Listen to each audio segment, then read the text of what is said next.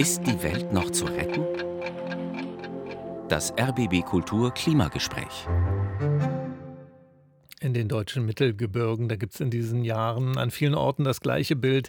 Kahle, braune, tote Bäume, ganze abgestorbene Wälder. Dafür sorgt der Fichtenborkenkäfer, aber nicht nur im Gebirge. Auch in anderen Regionen sind Wälder betroffen. Auch Teile der Lausitz in Brandenburg, da könnte es zu einer Borkenkäferplage in den Kiefernwäldern kommen. Und all das hat auch mit der Klimakrise zu tun. Ein Spezialist für alle Fragen rund um den Borkenkäfer ist der Leiter des Instituts Instituts für Waldschutz in Quedlinburg, der Forstwissenschaftler Henrik Hartmann. Guten Tag, Herr Hartmann. Guten Tag, Herr Mayer.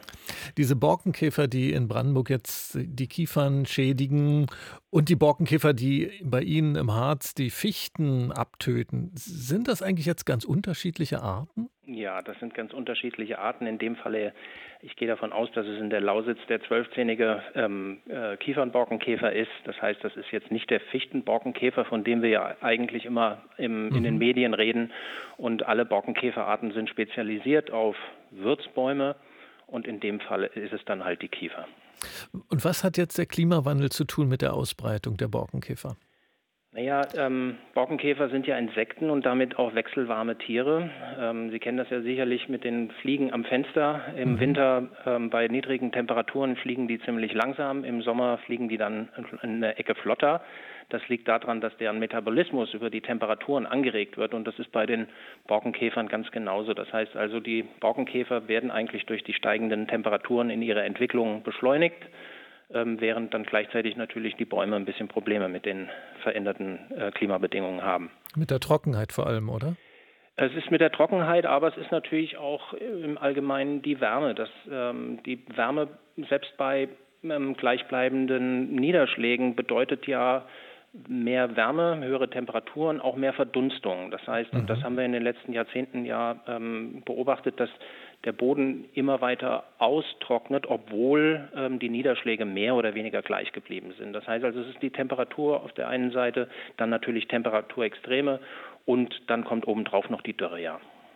Jetzt haben wir ja Winter. Was müsste jetzt getan werden, um den, den Vormarsch der Borkenkäfer, ob jetzt im Harz oder auch in der Lausitz, um den aufzuhalten?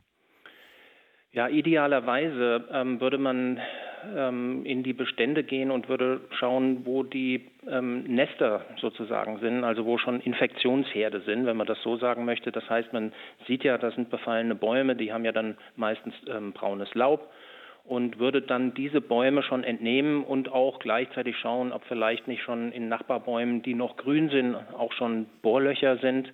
Und diese Bäume müsste man dann auch entnehmen und dann natürlich auch gleichzeitig ähm, aus weit weg von den Beständen bringen, weil der Borkenkäfer selbst in einem geschlagenen Baum am Wegrand liegend ähm, kann er sich dann weiter vermehren.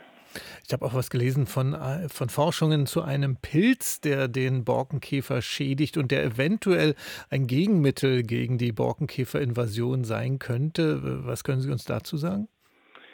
Ja, es gibt Untersuchungen, ähm, ob das jetzt Pilze sind ähm, oder ob es andere Insektenarten sind, Schlupfwespen zum Beispiel, die in die Eier in die Eier von den ähm, von den Larven, ähm, also Eier in die Larven von den Borkenkäfern legen würden.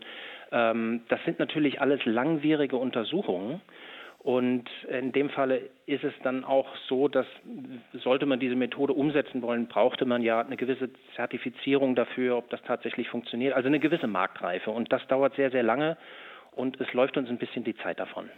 Was Sie jetzt als äh, Maßnahme als wichtigste genannt haben, eben die befallenen Bäume rauszuholen, soweit ich gelesen habe, ist das aber gerade in, in der Brandenburger Lausitz schwierig, weil viele Grundstücke im Privatbesitz sind, also man das alles abstimmen muss mit den einzelnen mhm. Waldeigentümern. Dann ist auch diese Maßnahme problematisch, oder? Das ist alles sehr problematisch. Ähm, das ist nicht leicht. Sie haben das erwähnt, die, die Koordinierung der, der unter den Eigentümern. Ähm, in, ich weiß es jetzt nicht, wie es in der Lausitz ist. Wo ich herkomme, ist es teilweise auch so, dass viele Waldbesitzer manchmal auch gar nicht wissen, dass sie Waldbesitzer sind oh. und dementsprechend die Maßnahmen gar nicht eingeleitet werden können. Und hinzu kommt natürlich, wenn wir von so einem Schadgeschehen ausgehen, dann passiert ja sehr viel in sehr vielen Regionen gleichzeitig und das bedeutet dann auch, dass ähm, Arbeitskräfte oft dann fehlen und auch oft die, die Maschinen, die dazu notwendig sind, um diese Bäume zu entnehmen.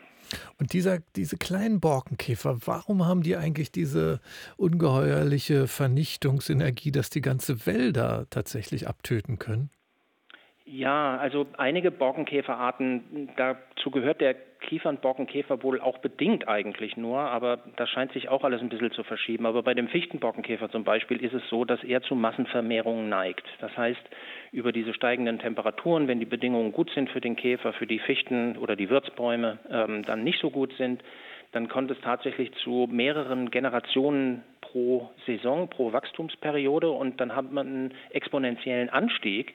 Und am Anfang werden eher die geschwächten Bäume befallen, aber wenn jetzt einmal der Populationsdruck von den Käfern so hoch ist, dann können die auch, weil sie Tausende und Abertausende sind, die die Bäume gleichzeitig befallen, auch vitale Bäume ähm, attackieren und dementsprechend ist dann, kommt dann eine Lawine ins Rollen, die man eigentlich nur noch ganz, ganz schlecht aufhalten kann und vor allen Dingen unter den Bedingungen, die wir jetzt haben, mit dem veränderlichen Klima, ist das ganz, ganz schwierig.